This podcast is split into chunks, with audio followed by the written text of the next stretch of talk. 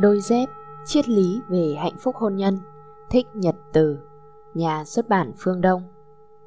Chương 4. Thêm và bớt trong ứng xử vợ chồng. Phật dạy nhiều về tình yêu.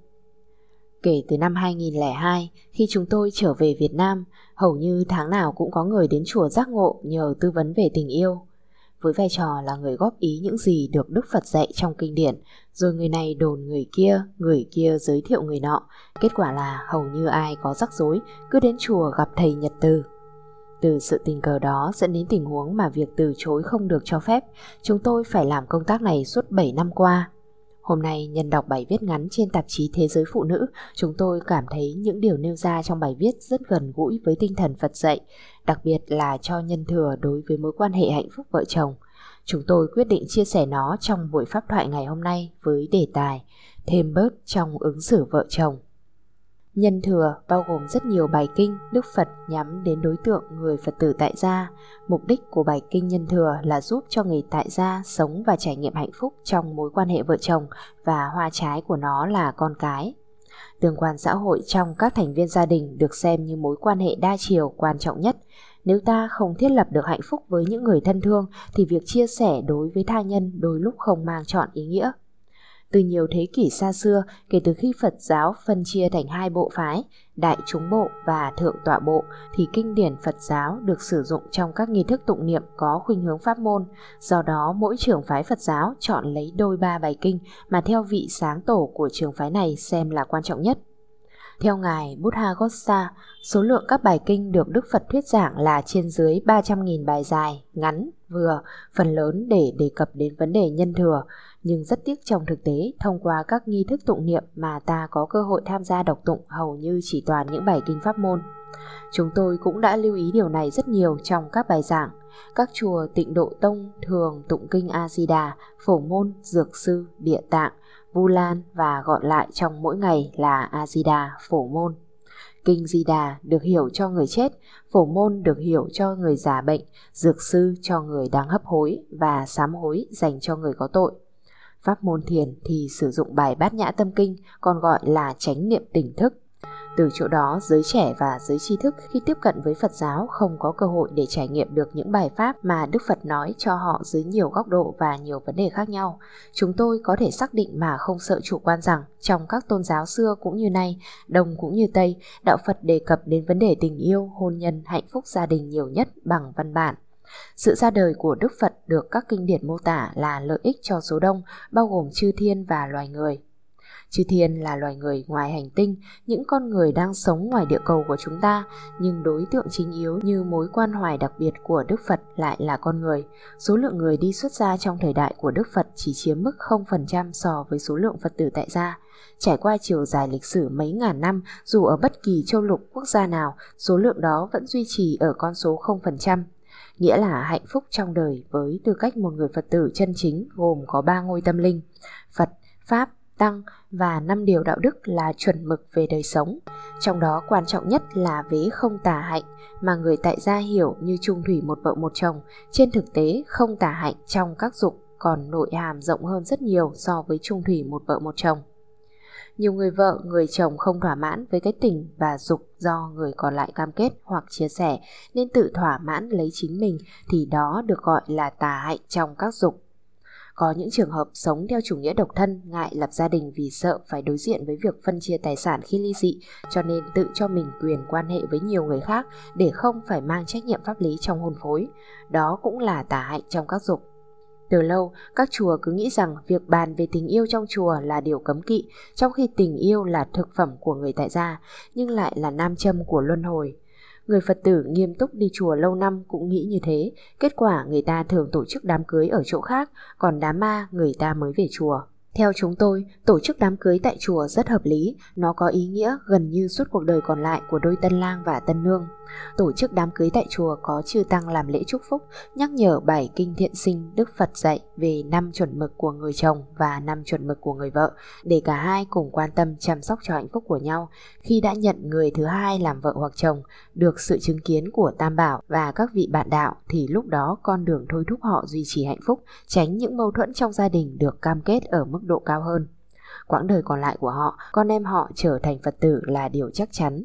Vì hiểu sai lời Phật dạy hoặc chạy theo các nghi thức thuộc về pháp môn mà nhiều người vô tình đã quên đi rất nhiều bài kinh Đức Phật dạy về hôn nhân. Kết quả là giới trẻ không đến với đạo Phật. Chúng tôi xin chia sẻ 8 trong số 10 điều được biên tập lại trong tạp chí Thế giới Phụ nữ để dễ hiểu hơn và do đó khi tiếp cận dưới góc độ Phật học sẽ giúp chúng ta có được sự tham khảo ở mức độ nhân thừa. Thêm quà tình cảm, bớt sự thờ ơ, rất nhiều cặp vợ chồng cảm thấy hụt hẫng vì một trong hai người đã bỏ quên thói quen quan tâm đến người còn lại bằng quà. Trong khi trước đó chỉ vài tháng hoặc vài năm khi tình yêu còn đeo đuổi như ong bướm thì họ thường xuyên làm công việc này và cảm thấy rất hạnh phúc. Đây là một phần quan trọng trong khái niệm bố thí, Dana mà Đức Phật đã dạy. Bài kinh thiện sinh nêu một trong năm nghĩa vụ của người chồng là phải thường xuyên chăm sóc vợ bằng quà. Đó là kỹ năng tâm lý cực kỳ có ý nghĩa đối với đời sống vợ chồng. Người nữ có bán cầu cảm tính lớn hơn lý tính cho nên rất dễ hạnh phúc, xúc động và cảm thấy tự hào, gắn bó với chồng hơn khi được người chồng quan tâm bằng những quả cáp, mặc dù nó chẳng đáng bao nhiêu tiền. Ngày nay, tâm lý học hiện đại chứng minh rằng các đấng mày dâu mỗi khi được vợ tặng quà cũng cảm thấy hạnh phúc tương tự, vì ít ra nó thể hiện sự quan tâm. Một số người dễ dàng tặng biếu cho nhân viên cấp dưới hay các đối tác của mình, nhưng khi tặng cho vợ hoặc chồng lại ngại bàn tay. Trong khi đó, việc tặng biếu như thế lại có một ý nghĩa xã hội rất lớn trong hôn nhân. Kinh Phật đề nghị tặng vào những dịp sinh nhật và ngày cưới. Xã hội hiện đại mở rộng thêm một số tình huống khác, đó là những dịp đi công tác xa hay du lịch một mình. Hầu như cảm xúc nhớ về người ở nhà, hy sinh lo công việc nhà để mình được an tâm sẽ làm cho người đi có cảm giác biết ơn, từ đó mang về phần quà đặc sản của nơi mình đang đến. Điều đó chứng tỏ việc vắng nhà của chúng ta là do công vụ chính đáng và người còn lại sẽ không phải hoài nghi. Mối quan hoài trong hôn nhân có ý nghĩa nuôi dưỡng tình yêu rất lớn. Đến ngày sinh nhật, nếu người vợ được nhận những đóa hoa hồng tươi đẹp và đặc biệt là món quà gợi nhắc lại kỷ niệm thời gian còn yêu nhau, thì người vợ sẽ cảm thấy hạnh phúc hơn bao giờ hết. Phụ nữ có thói quen để ý xem chồng mình có nhớ những ngày kỷ niệm hạnh phúc của mình hay không. Người chồng nào không nhớ ngày sinh của vợ thì làm sao vợ có thể cảm nhận tình cảm thực sự từ chồng. Quà thường rất đơn giản như hoa tươi, thiệp chúc mừng hay những món nữ trang giản dị một nhà tư tưởng phương Tây đã phát biểu đừng song hành với phụ nữ qua các cửa hàng nữ trang. Trong tình huống này, nếu không thể hiện anh hùng thì sẽ không chiếm được cảm tình người đẹp, nhưng nếu thể hiện sẽ bị cháy túi. Do đó quà chỉ nên mang tính tiêu biểu thể hiện tấm lòng. Nhiều người nghĩ rằng nếu thương nhiều thì phải tặng quà đắt giá. Thực ra việc tặng quà là dịp chúng ta nhắc lại tình cảm đẹp nhất giữa vợ chồng. Người tặng nghĩ nó như một nhịp nối hâm nóng cuộc tình và như vậy phải thực tập thói quen vô ngã. Tặng biếu là vô ngã, quan tâm tới người khác cũng là vô ngã và đừng bao giờ buộc người tiếp nhận phần quà phải sử dụng nó. Rất nhiều chị em phụ nữ bị vướng vào điều này. Tặng phần quà nào đó mà chồng không mặc, không ăn, không sử dụng thì giận dỗi, buồn đau. Như vậy thay vì tặng quà để bắt nhịp cầu tình yêu thì lại càng phá hỏng tình yêu đó. Chúng ta phải thực tập bố thí ba la mật trong kinh Phật dạy. Chuyển giao quyền sở hữu về một vật nào đó từ bản thân đến người thân thương là ta không còn là chủ nhân của nó nữa Hãy để cho chủ nhân của nó được quyền sử dụng theo ý muốn Tương tự, nếu ông chồng sau khi tặng quà nữ trang cho vợ lại thỉnh thoảng hỏi thăm món quà đó còn không, như vậy vô hình chung, việc tặng chỉ là cái cớ để đong đo xem vợ mình có trân trọng và thương yêu mình thực sự. Nếu món quà không được sử dụng, điều đó thể hiện người tiếp nhận không thương mình. Quan niệm này hoàn toàn sai, rất nhiều người chưa nhận ra vấn đề nên cứ chi tiết hóa vào nó. Mục đích việc tặng quà để hâm nóng tình yêu đang dần nguội lạnh. Người tiếp nhận cũng không nên tế nhị vì tâm lý của người tặng luôn muốn mình sử dụng. Nếu nó không quá trái ngược với cá tính của chúng ta thì hãy sử dụng cho người kia vui lòng. Thêm chút quan tâm, bớt sự bàng quan. Quan tâm thuộc về thiện trí là một tâm lý thiện theo tâm lý học Phật giáo. Quan tâm cho nhau là cách để thiết lập hạnh phúc và duy trì hạnh phúc đang có. Mỗi khi thiết lập sự quan tâm thì thái độ bàng quan sẽ giảm đi và hạnh phúc bắt đầu tăng trưởng. Chúng ta cần quan tâm cái gì? Sức khỏe của người mình thương, công việc mà người đó đang gánh vác, những khó khăn mà người đó đang chịu đựng và các thách đố mà người đó cần phải vượt qua. Không phải quan tâm nào cũng mang lại hạnh phúc cho người được quan tâm, do đó cần phải có nghệ thuật. Một số người vợ quan tâm chồng như đứa con trai của mình, chăm chút từng ly từng tí làm cho người chồng mất đi cảm giác mình là điểm tựa hạnh phúc của vợ con. Tính hào hiệp của quý ông ngày càng giảm sau mỗi lần tiếp nhận sự quan tâm quá mức chu đáo của vợ.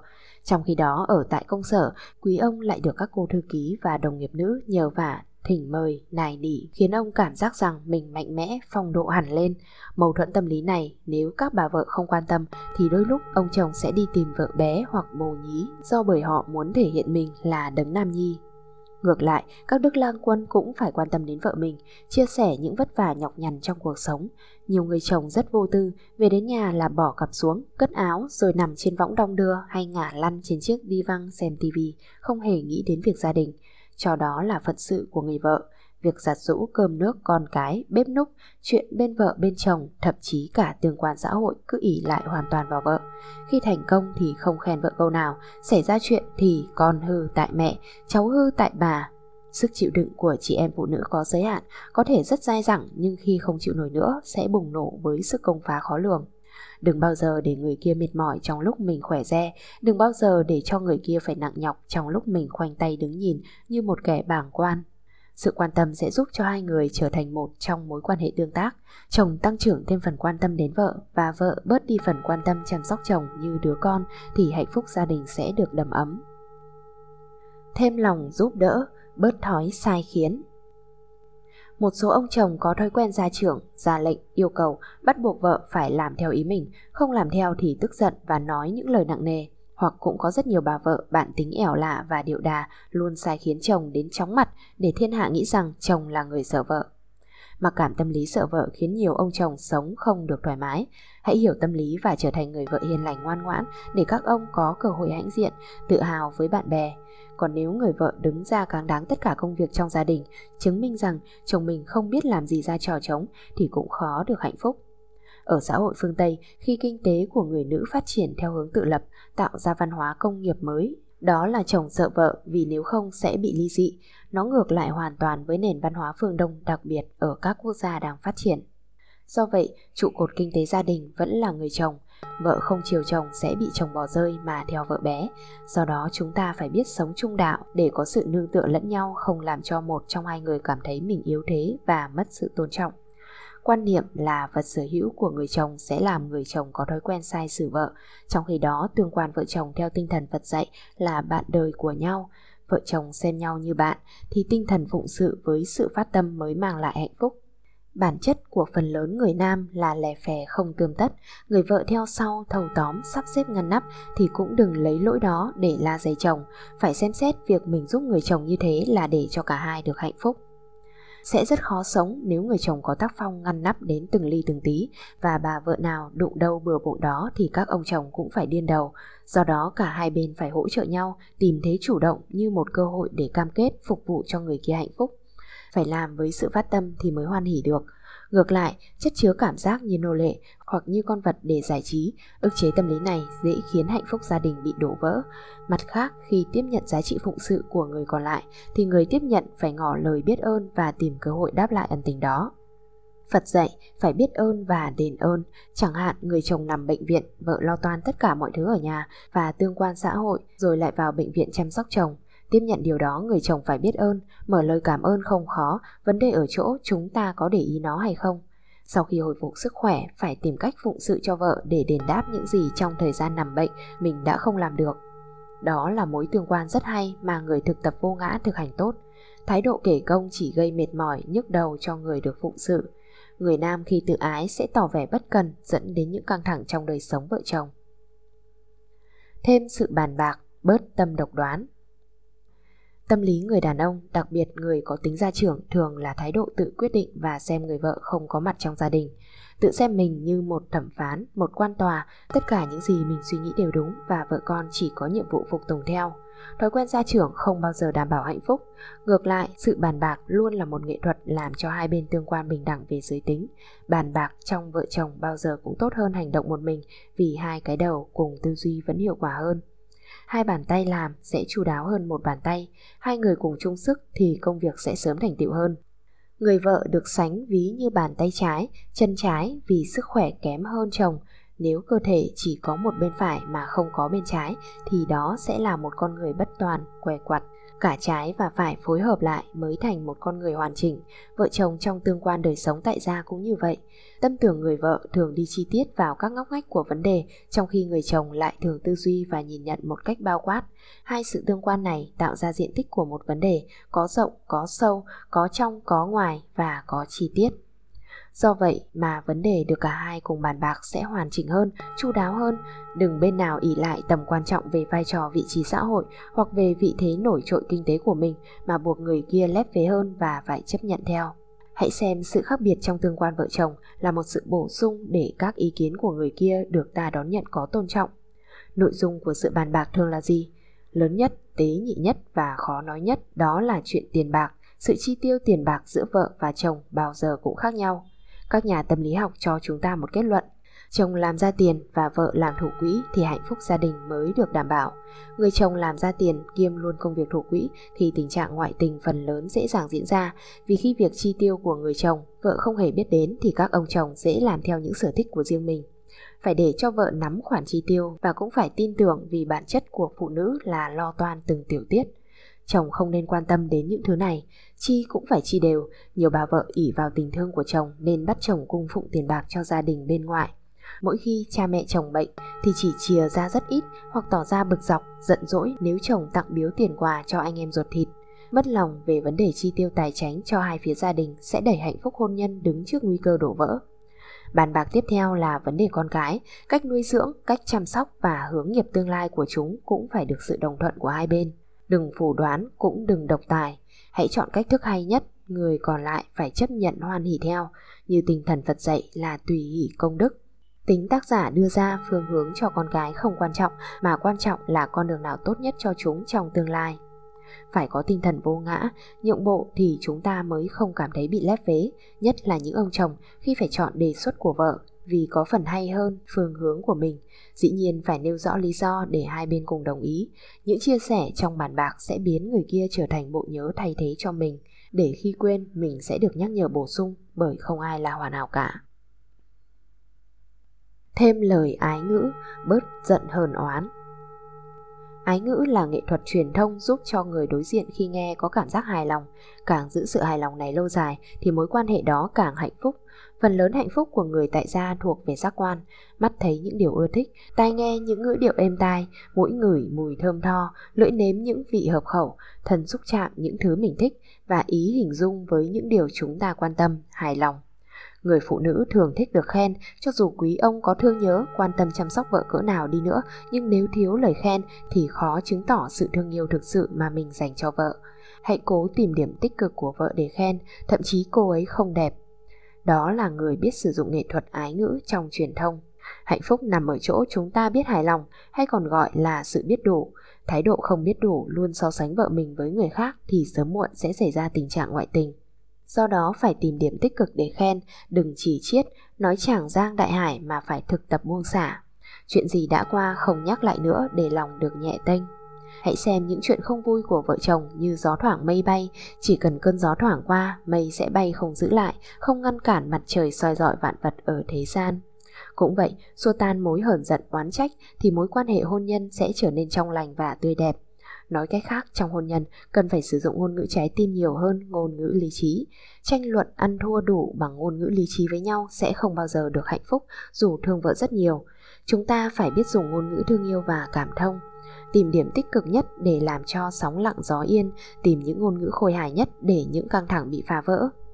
Trong chuyến hành hương vừa qua, đoàn chúng tôi có tất cả 80 thành viên trong nước lẫn ngoài nước. Một cặp vợ chồng có địa chỉ mail là Happy Couple tức là lứa đôi hạnh phúc. Thế nhưng trong thời gian đi chung, chúng tôi thấy họ chửi nhau như nước với lửa. Chồng nói A, vợ phát biểu B, vợ nói C, chồng tìm cái phủ định D để thảo luận. Họ không hạnh phúc với nhau, họ không hạnh phúc với nhau nhưng cũng không thể bỏ nhau. Vì bỏ thì thương, vương thì khổ. Ấy vậy mà họ đã sống với nhau trên 45 năm, có mấy mặt con và nhiều cháu. Khi ngồi trò chuyện, người chồng mới kể. Chúng tôi là cặp vợ chồng hạnh phúc nhất. Mỗi tuần chúng tôi đi ăn nhà hàng 4 lần Ai nghe cũng thèm vì ở hải ngoại, mỗi tuần vợ chồng được đi ăn nhà hàng với nhau một lần đã là hạnh phúc lắm rồi, huống chi cặp vợ chồng này đi bốn lần. Nhưng sau đó ông giải thích tiếp, vợ tôi đi ngày thứ ba và thứ năm, còn tôi đi ngày thứ hai và thứ tư. Như vậy có nghĩa hai người chỉ đi ăn một mình. Dĩ nhiên ông chồng không nói rõ tại sao lại như thế, nhưng có lẽ họ thường xuyên tranh cãi bằng ngôn ngữ lý trí, cho nên đi ra ngoài ăn nhằm giảm bớt cãi nhau. Giải pháp đó là chỉ hoãn phản ứng hay thay đổi cái đà. Tâm đang bị vướng vào câu nói gì, quan điểm nào khiến hai bên có khuynh hướng tấn công phê bình lẫn nhau thì lúc đó chúng ta phải rời khỏi địa điểm để tự mình hít thở không khí trong lành và tươi dưỡng máu làm mới lại neuron thần kinh cho quá trình trao đổi chất được tốt đẹp mọi căng thẳng khó chịu được tan biến và người còn lại cũng không có cơ hội để đào sâu thêm sự dạn nứt của hai bên. Người chồng phát biểu vô tư lự trong chuyến hành hương vừa qua, đó cũng là một kinh nghiệm để chúng ta thấy khi hai bên không ăn khớp với nhau, lời nói không còn là ái ngữ nữa thì quý ông chồng nên chủ động thực tập những lời khen. Khen vợ hay, đẹp, giỏi thì người vợ sẽ cảm thấy hạnh phúc về mặt tinh thần. Thỉnh thoảng các bà vợ cũng phải khen chồng mình, khen làm sao cho ông cảm thấy hãnh diện hơn. Như vậy khích lệ hạnh phúc là sự hiểu biết và cảm thông của những người bạn đời trong cuộc sống hôn nhân gia đình. Thêm niềm thổ lộ, bớt thói để bụng. Người phụ nữ đôi lúc sống mâu thuẫn nội tại như là hai nhân cách đối lập nhau. Khi vui thì huyền thuyền bất tận, khi buồn thì nạy răng cũng không thèm nói. Cứ ôm sự hờn dỗi trong tâm, do đó nỗi đau có khuynh hướng trương sình, giãn nở và trở thành trái bom nguyên tử đe dọa hạnh phúc gia đình. Còn người chồng khi giận có khuynh hướng nói cho sướng miệng, quát tháo chửi bới rồi chuyện ra sao thì ra. Hiểu được tâm lý giới tính này, khi gặp các ông chồng ăn nói thô bạo thì chị em phụ nữ cũng đừng bận tâm nhiều. Hãy thổ lộ ra để nhẹ lòng chứ đừng ghim nỗi đau trong tâm. Dồn nén những ưu tư sẽ khiến cho người phụ nữ mắc những chứng bệnh trầm cảm, lạnh nhạt, bớt năng động, bi quan, tiêu cực dẫn đến tuyệt vọng. Khi tuyệt vọng thì dấu hiệu cầu cứu là cái gì đó tương phản đến tâm lý thường nhật. Chẳng hạn người vợ có thói quen nói nhiều thì khi tuyệt vọng bà ta sẽ ít nói và hầu như không muốn nói. Ai là chồng trong gia cảnh đó thì phải thấy rõ nhu cầu bật đèn vàng đang thể hiện, cần phải thay đổi tính cách và quan tâm đến vợ nhiều hơn để vợ thổ lộ điều buồn giận của mình. Hãy lắng nghe bằng thái độ không phán xét, không quy trách nhiệm và không phân định đúng sai.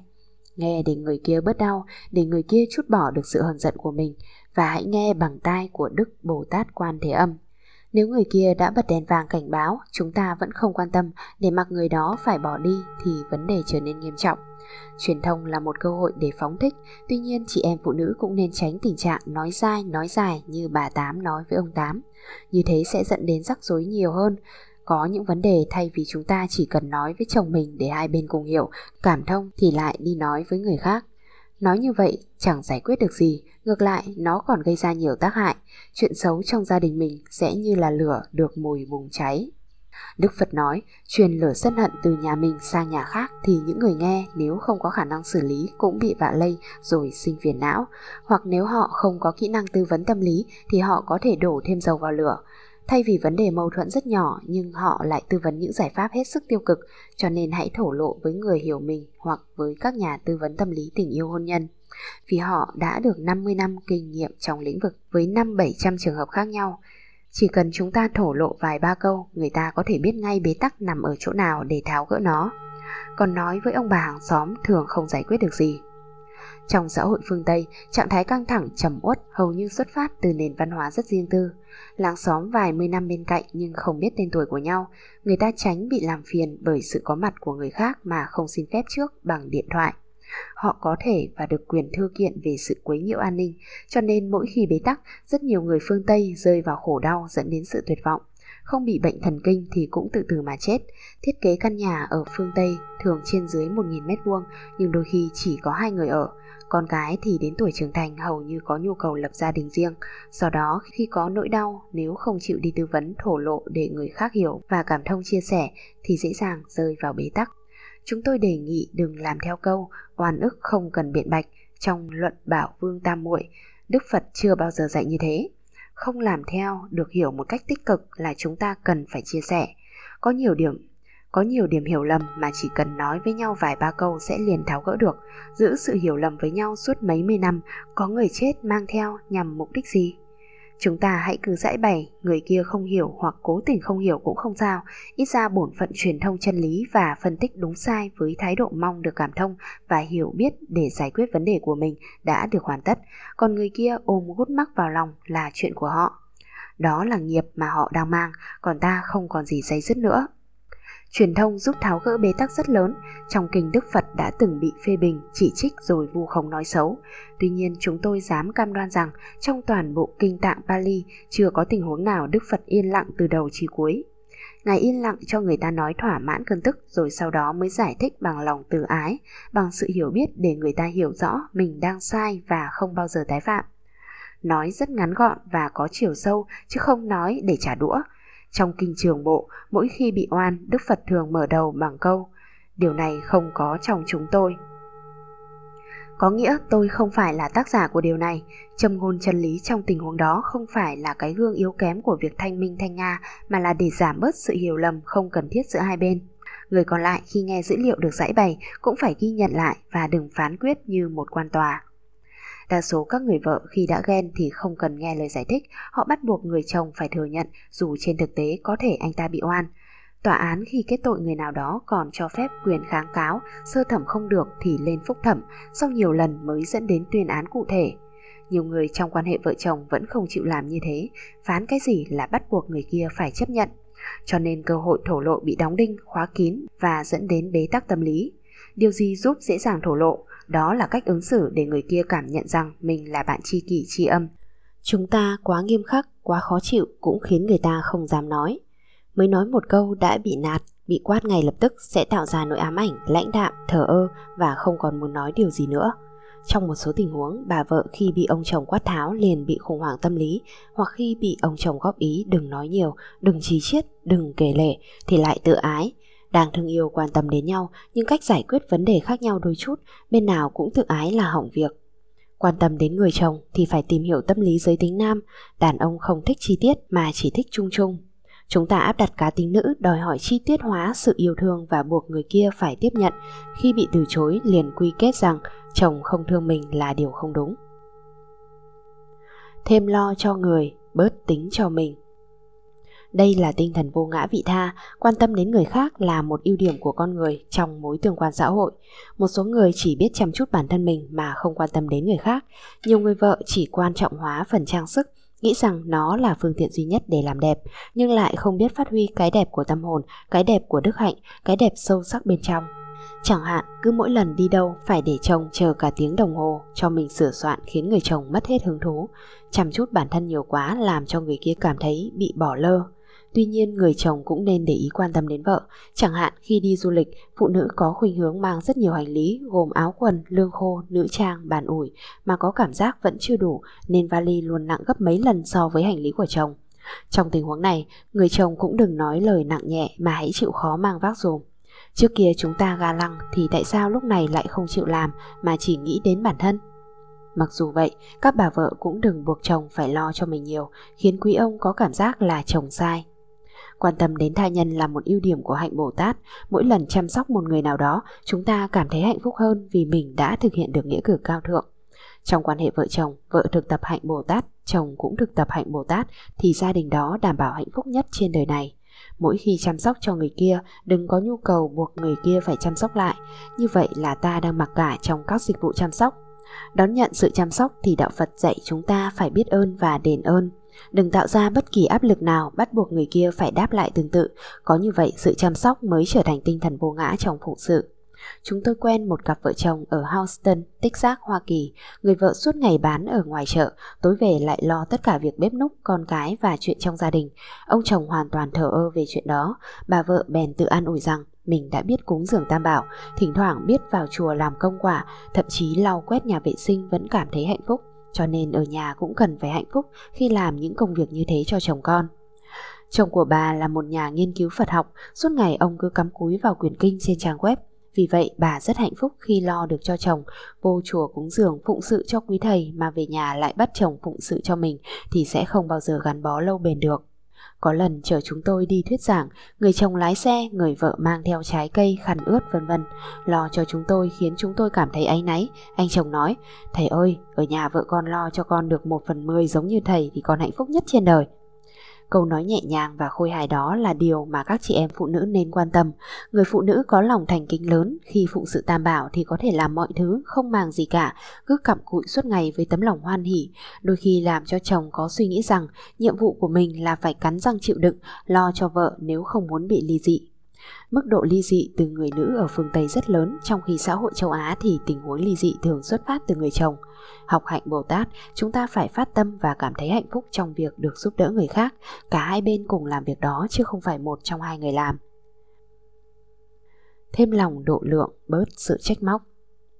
Độ lượng là tâm hạnh Bồ Tát khi thấy rõ các giới hạn của chúng sinh, người vợ có cơ hội thấy rõ hơn những sở đoạn của chồng và ngược lại, chồng cũng thấy những điểm tích cực lẫn tiêu cực ở người vợ. Khi tạo những lỗi lầm nho nhỏ, thậm chí nghiêm trọng, nếu người đó biết hối đầu thì chúng ta phải ứng xử với tính cách một vị Bồ Tát để bỏ qua. Phương pháp hiện tại lạc chú, Đức Phật dạy trong kinh nếu áp dụng trong tương quan vợ chồng sẽ cực kỳ hay.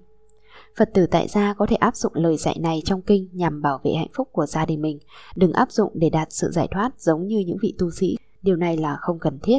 Chuyện giải thoát để dành cho các thầy tu, chuyện hạnh phúc là để dành cho người tại gia. Người tại gia sau khi đã hạnh phúc gia đình, muốn được giải thoát thì lúc đó hãy trở thành thầy tu. Thực tập hiện tại lạc chú trong vợ chồng hay ở chỗ nếu người vợ mắc một lỗi nào đó, chẳng hạn lén lút đến với người đàn ông khác khi bị phát hiện mối tình vụng trộm, người vợ quay về mái ấm hạnh phúc của gia đình và mong được chồng tha thứ, thì lúc đó người chồng nên ứng xử phương pháp hiện tại lạc chú Đứng trước người vợ đã biết nhận diện lỗi lầm và cam kết không tái phạm trong tương lai, thì chúng ta hãy ứng xử như lời Đức Phật đã nói với vua A Xà Thế. Kẻ phạm tội ngũ nghịch giết cha, rằng là bậc thánh chưa từng tạo tội, không bao giờ có trong cuộc đời Người tạo tội nhưng nhận diện ra lỗi lầm và kiên quyết không tái phạm mới là bậc thánh đáng tôn quý hơn. Qua lời nói này, Đức Phật gián tiếp cho chúng ta thấy lỗi lầm là thuộc tính của người phàm để chúng ta dễ dàng cảm thông và bỏ qua bằng thái độ rộng lượng.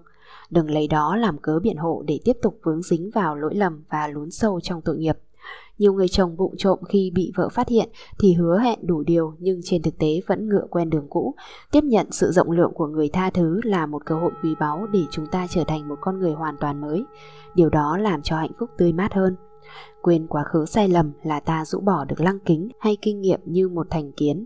Quá khứ là một lăng kính mà nếu mang vác nó trong nhận thức thì nhìn đâu chúng ta cũng thấy người còn lại sai quấy. Cách nhìn nhận như thế đưa đến khổ đau. Hiện tại lạc thú là chặt đứt nỗi đau quá khứ của hai bên, sống một cách trọn vẹn ở hiện tại. Khi người lầm lỡ quay trở về với sự hối đầu thật sự, chúng ta hãy mở rộng vòng tay đón nhận. Thái độ giận dai hoặc tâm lý ngang ngay sổ thẳng như cây tùng, cây bách hiên ngang, chính trực, đứng đắn đôi lúc lại khó sống hạnh phúc trong mối quan hệ vợ chồng. Quan hệ nào cũng có những lượng khựng và rắc rối của nó, cứ mỗi lần có sự trục trặc, chúng ta hờn dỗi trách móc do đo tính toán thì không thể hạnh phúc với nhau. Hãy áp dụng nguyên tắc tâm lý của người dân Việt Nam là chín bỏ làm 10 để tìm điểm tích cực hơn.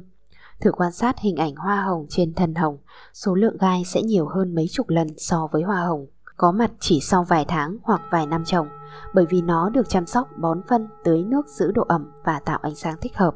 Gai không chỉ mọc trên thân mà còn trên lá, một động tác sơ suất sẽ làm cho tay chúng ta bị chảy máu khi tiếp xúc với hoa hồng. Tinh hoa của toàn thân cây hồng nằm ở đó hoa. Nếu mắt chúng ta bị vướng dính vào gai hồng thì sẽ không thể nào thừa nhận được cái tích cực của hoa hồng vốn được xem là đẹp nhất, ấn tượng nhất trong các loài hoa. Nó tượng trưng cho tình yêu, tình thương, thậm chí lòng hiếu thảo. Mặc dù ví tình mẹ như hoa hồng là không hợp lắm vì nó chóng tàn và hình ảnh của người mẹ thì không hề có gai góc gây thương tích cho ai. Mẹ không gai góc, không chóng tàn, con gái có thể bất hiếu từ bỏ mẹ nhưng mẹ không bao giờ từ bỏ con. Tuy nhiên ngày nay hoa hồng cũng đã trở thành một phần của văn hóa Phật giáo. Nhìn thấy hoa hồng, chúng ta quên đi những gai hồng và do đó chín bỏ làm mười sẽ là một giải pháp để chúng ta sống hiện tại lạc trú trong hạnh phúc hôn nhân. Một hình ảnh khác chúng ta cần phải quán chiếu là nước trong không có cá, mà nước đục mới gọi là nước phì nhiêu. Phì nhiêu không chỉ cho ruộng đồng mà cho cả các loài thủy tộc. Người quá nghiêm khắc cũng khó giữ hạnh phúc vợ chồng. Hãy nghiêm khắc với bản thân nhưng hãy thông cảm cho người khác. Chúng ta không cho phép mình sai, nhưng khi người khác sai, ta hoan hỉ tha thứ, bỏ qua để hai bên bớt đi sự trách móc và cùng nhìn về phía tích cực. Hãy tán dương điều hay, điều tốt của người kia, chứ đừng nhìn vào cái xấu. Cách đây hai ngày, một phụ nữ tuổi trung tuần gốc hoa đến than vãn với chúng tôi về sự bất hạnh trong gia đình bà. Gia đình bà rất giàu, kinh tế gia đình do một tay bà làm ra. Bản thân bà có kiến thức và văn bằng hơn chồng nên bà thành công hơn về kinh tế và được hai bên họ hàng quý hơn. Vì lẽ đó mà trong thâm tâm, việc kính chồng hầu như giảm đi phần nào. Bà cảm thấy mình đang sống trong địa ngục khi hiện nay chỉ còn lại tình nghĩa và sống vì hạnh phúc của những đứa con. Chồng bà rất thương các con nhưng lại không thương bà. Bà liệt kê ba lỗi lớn của chồng mà bà không thể bỏ qua. Đó là không biết ơn bà và gia đình bên vợ, không thương yêu bà và thường xuyên nói dối trá từ chuyện nhỏ chuyện lớn trong nhà khiến bà rất khổ tâm. Thông cảm nỗi đau của bà, chúng tôi hỏi, chồng bà có ngoại tình không? Bà trả lời một cách dứt khoát, không, chồng tôi rất trung thủy. Đây là ưu điểm tốt nhất, tại sao bà không nhìn thấy để hạnh phúc? Chúng tôi khuyên bà hãy nhìn lại ưu điểm của ông và khen ngợi đôi ba câu. Hãy ứng xử như mình thấp hơn ông một cái đầu, mặc dù thực tế bà có thể cao hơn ông mấy cái đầu. Cái đầu tài chính, cái đầu quản lý, cái đầu chăm sóc cho hai bên, cái đầu về vị thế kinh tế. Tuy nhiên bà vẫn phải giả vờ nhún xuống để ông có cảm giác mình là nơi nương tựa của bà. Đôi khi phải tỏ ra nũng nịu, nài nỉ và phải cảm thấy hạnh phúc khi được ông giúp. Người phụ nữ tự lực suốt cuộc đời, cho nên có thói quen ôm đồm công việc vì nghi ngờ khả năng giúp đỡ của người bạn đời. Nhưng ông chồng trong tình huống này thường có cảm giác dư thừa trong chính ngôi nhà của mình. Khi ra ngoài xã hội, các ông được nhờ giúp đỡ và hạnh phúc khi được người ta tỏ lòng biết ơn. Trong khi về nhà lại không có cơ hội làm việc đó, cho nên người vợ phải mềm lòng hơn giống như hoa hồng để các ông chồng được hạnh phúc. Có như vậy các ông sẽ quan tâm nhiều đến vợ mình, bằng chứng là ông rất quan tâm đến những đứa con. Tình thương dành cho con to lớn thì tại sao lại không thể dành cho bà? bởi vì đôi lúc sự căng thẳng, nghiêm nghị, khắt khe của bà khiến tình yêu lâu dần bị giết chết. Đó là điều các bà vợ cần thay đổi. Trường hợp nếu ông chồng hay quanh co nói dối thì bà vợ hãy thực tập điếc mà bỏ ngoài tai. Nói dối nhưng không ngoại tình là điều đáng mừng. Đôi khi do các bà vợ quá khó tính, chồng nói chuyện gì cũng bị bài bác, không hài lòng, ủng hộ thì ông chồng cũng phải lừa bà, miễn không hại ai. Trong khi đó, việc nói dối của chồng đối với tính cách nghiêm nghị của bà sẽ bị quy kết là không tôn trọng vợ, dẫn đến lục đục trong gia đình. Nếu biết giả điếc, gia đình sẽ hạnh phúc vô cùng. Lâu dần chúng ta còn phải thực tập hạnh mù để bớt dòm ngó chuyện của chồng. Đàn ông không thích được quan tâm đến từng chi tiết như thể bị nhốt trong chiếc lồng. Người nữ phải hiểu tâm lý người nam thì mới có những ứng xử phù hợp. Tuy nhiên người nam cũng phải thấy tâm lý các bà vợ thường rất chi tiết cho nên hãy quan tâm và độ lượng hơn. Đừng đổ lỗi, chỉ chiết và chửi bới trước lỗi lầm của người phối ngẫu. Hãy tán thưởng cái này, cái tích cực để cả hai cùng duy trì hạnh phúc gia đình. Tóm lại, thêm bớt là một nghệ thuật trong ứng xử vợ chồng. Cả hai bên cần thấy rõ sở trường giới tính của mình để phát triển đồng thời giảm bớt những khiếm khuyết, bên cạnh đó bổ sung những thiếu sót trong tương quan vợ chồng. Hãy cố gắng áp dụng con đường trung đạo trong tương quan vợ chồng. Đối với người xuất gia, trung đạo là con đường giải thoát, nhưng đối với người tại gia, trung đạo là nghệ thuật hạnh phúc gia đình. Điều này Đức Phật đã nói trong bát chánh đạo, đặc biệt trong kinh trung bộ. Sẽ là sai lầm nếu người tại gia trong quan hệ vợ chồng lại sử dụng con đường trung đạo của bát chánh đạo làm con đường giải thoát. Trung đạo trong đời sống vợ chồng là gì? Là tránh thái cực hưởng thụ tính dục. Người chồng ham muốn trong khi vợ sống như sư cô thì dần già chồng phải đi tìm chỗ khác. Cho nên người tại gia phải biết dung hòa. Đức Phật nói hưởng thụ khoái lạc giác quan đỉnh cao nhất là tính dục là một thái cực. Rất nhiều người phải bị đắm lụy, thỏa mãn trong hôn nhân không đủ phải đi thỏa mãn với người khác. Vì vậy chúng ta phải thực tập hài lòng biết đủ để giảm bớt. Trò nào cũng lắm công phu, trong tương quan hưởng thụ cũng như thế, người càng đòi hỏi nhiều thì sẽ càng mất hạnh phúc. Nói cách khác, đòi hỏi là bán đứng hạnh phúc, nên những người trong cuộc phải học trung đạo. Xã hội phương Tây cho chúng ta thống kê rằng phần lớn các cuộc đổ vỡ hôn nhân xuất phát từ vấn đề dục, hoặc đòi hỏi quá nhiều mà cung ứng lại quá ít, thiếu hoặc thừa đều dẫn đến sự khập khiễng trong mối quan hệ hôn nhân. Thời xưa phương pháp tu khổ hạnh ép xác nhằm đầy đoạn cơ thể vật lý, làm cho nó nhừ tử, mệt mỏi đến độ không còn ý niệm gì để hưởng thụ, được các nhà sa môn bà la môn khổ hạnh thời Đức Phật nghĩ ra và cho rằng đó là con đường giải thoát duy nhất. Đức Phật đã trả giá rất đắt, suýt nữa mất mạng nếu không có Suyata dâng bát cháo sữa, để rồi sau đó tìm ra con đường trung đạo. Áp dụng trong đời sống vợ chồng là gì? Khắt khe, khô khan gần như một thầy tu, khiến người còn lại cảm thấy mình thiếu thốn buộc phải đi tìm. Đừng khổ hạnh trong quan hệ vợ chồng, hiểu và biết để hai bên cùng sống, cùng xây dựng hạnh phúc không phải chỉ cho hai người mà cho cả con cái. Tóm lại, thêm và bớt theo con đường trung đạo thì hạnh phúc sẽ được thắt lại rất lâu dài. Hết chương 4, thêm và bớt trong ứng xử vợ chồng.